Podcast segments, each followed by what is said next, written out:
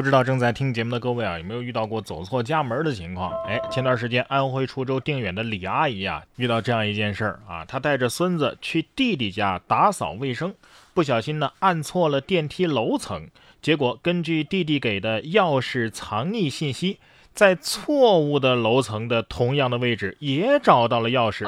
阿姨整整打扫了一个小时，连衣服都洗完了，才发现，哎呀，这这是进错家门了呀！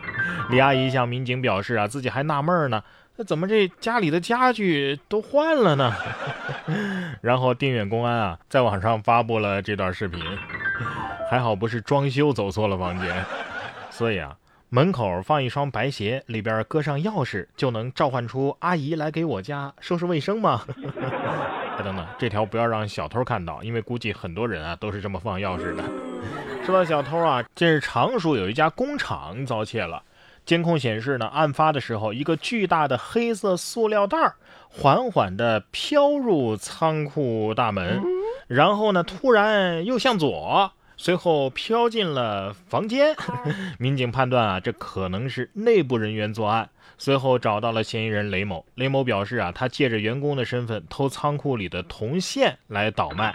目前，雷某已经被警方采取刑事强制措施。社死啊！合着把塑料袋当隐身衣呢？看不到我，看不到我，看不到我。你以为的完美伪装，可惜人字拖出卖了你，你知道吗？下面这位小偷啊，也没落着什么好。近期，黑龙江齐齐哈尔泰来县有一群众报警，说自家一只鸡被一个开轿车的男子。偷走了。民警接到报警之后啊，大概一个小时就寻迹抓捕了盗窃嫌疑男子汤某和刘某。彼时啊，鸡已经被炖熟，就差放土豆了。民警当场将鸡肉 作为赃物扣押，并且打包带走了。汤某和刘某呢，最终被处以行政拘留五日的处罚。这只鸡。来这儿好好的，回不去了。鸡得说了：“警察叔叔，你早点来呀！” 对鸡进行扣押可还行？这是煮熟的鸡飞了。这偷鸡贼的眼泪是顺着嘴角流下来的吧？吃了一顿没有鸡肉的鸡肉炖土豆，我土豆也没有，还没来地放呢。同样是小偷啊，这仨小偷也能把人给笑死。近日，仨小偷随机在地图上选择了杭州建德作为作案城市，花了一千多块钱打车从福建来杭州建德，最终建德警方七小时抓贼破案。据悉，三个人啊多次盗窃有前科啊，到头来。偷到的这个财物呢，哼，比他们来的路费还少七块钱。到案之后，小偷说：“你们这儿东西太难偷了，偷不到东西，逃还逃不掉。”挺悲伤一故事啊！打车一千块，千里迢迢来做贼，结果失业了，还亏本七块钱。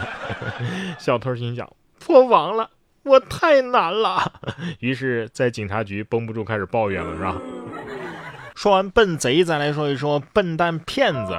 陕西延安有骗子冒充朋友向刘女士借钱五千块，刘女士跟朋友核实之后啊，开始逗骗子，说自己卡里啊，哎，钱是必须要取整数的。啊，这钱现在还差点零头，呃，差多少呢？一百二十五块。要么你转我一百二十五，我就能把这五千块钱啊，这个以整数取出来了。结果骗子还真就信了，就给他转了。刘女士表示啊，这骗子有点笨，遇到自己呢，反诈意识比较强，而且啊，他也呼吁大家下载国家反诈中心 APP。这骗子都要报警了，警察叔叔，有人不按套路出牌呀！哎，如果骗子下载了反诈中心 APP，很有可能提示刘女士涉嫌诈骗啊！兄弟，这智商混不下去呀！去球场捡瓶子算了。在河南新乡呢，有位二十八岁的小丁啊，也是算是被骗了吧，有点骗婚的意思。他付了九点九万元的彩礼之后啊，女友消失了。更关键的是呢，他的女友程女士啊，隐瞒了自己的真实情况。在多方协调之下，近日小丁的女友程女士啊，才终于出面。她说自己啊是八八年的，但是据询问得知啊，她其实已经三十八岁了。这还不算什么啊，她已经有了一个一岁多的孙女儿，并表示如果小丁愿意娶，她也愿意嫁。小丁说呀，即使没有这些事儿，他也介意女方比自己大十岁，他想找年龄相仿的。经过民警、村干部等多人的协调啊，最终呢，这个女方退还了部分彩礼。哎呀，这大姐哦不，这奶奶，三十八岁就有一岁的孙女了，这事儿包含了太多深奥的数学原理。她好像骗了你，但又。没完全骗，人家愿意嫁给你，这多好啊！一进门就是个爷爷辈儿的。算了，小丁，你还是别娶她算了。今后过年来亲戚了，你都不知道该怎么叫啊。说到深奥的数学题，下面这位小姑娘啊，九岁的小姑娘，浙江宁波的，人家一做数学题呀，眼睛四周就开始过敏。妈妈说呀，这女儿做其他作业不会过敏，只有做数学题才会。眼睛过敏，女儿从小啊就是过敏体质，可能是不会做，对数学比较恐惧，心理因素比较大吧。我第一次听说还有对学科过敏的，过敏源是啥呢？数学变量吗？哎，其实我也是过敏体质，小时候啊对数学也挺过敏的，不光接触数学会头晕、乏力，呃，这个神情疲倦，而且啊在数学考试之后。我的皮肤上啊，就会出现不同程度的痕迹，这痕迹的总面积与考试成绩成反比。哎，我发现现在啊，我也对上班过敏，只有多发工资才能缓解症状。你看啊，一个人从上学到上班，得经历多少事情才能不断的成长？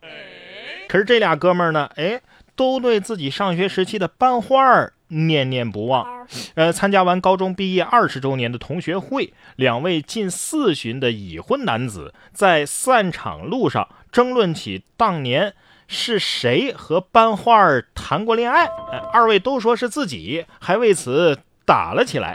记者从浙江衢州市警方获悉啊，在民警的调解之下，两个人才握手言和，并且赔偿了因为打架造成的水果店的损失。就冲这德行。班花大概率是看不上他俩的，班花也奇怪，你俩谁呀？好奇他二位回家是选择了跪键盘呢，还是跪榴莲？不过换个角度想啊，没想到啊，快四十岁的人了，还能为自己心爱的女人打一架，真好。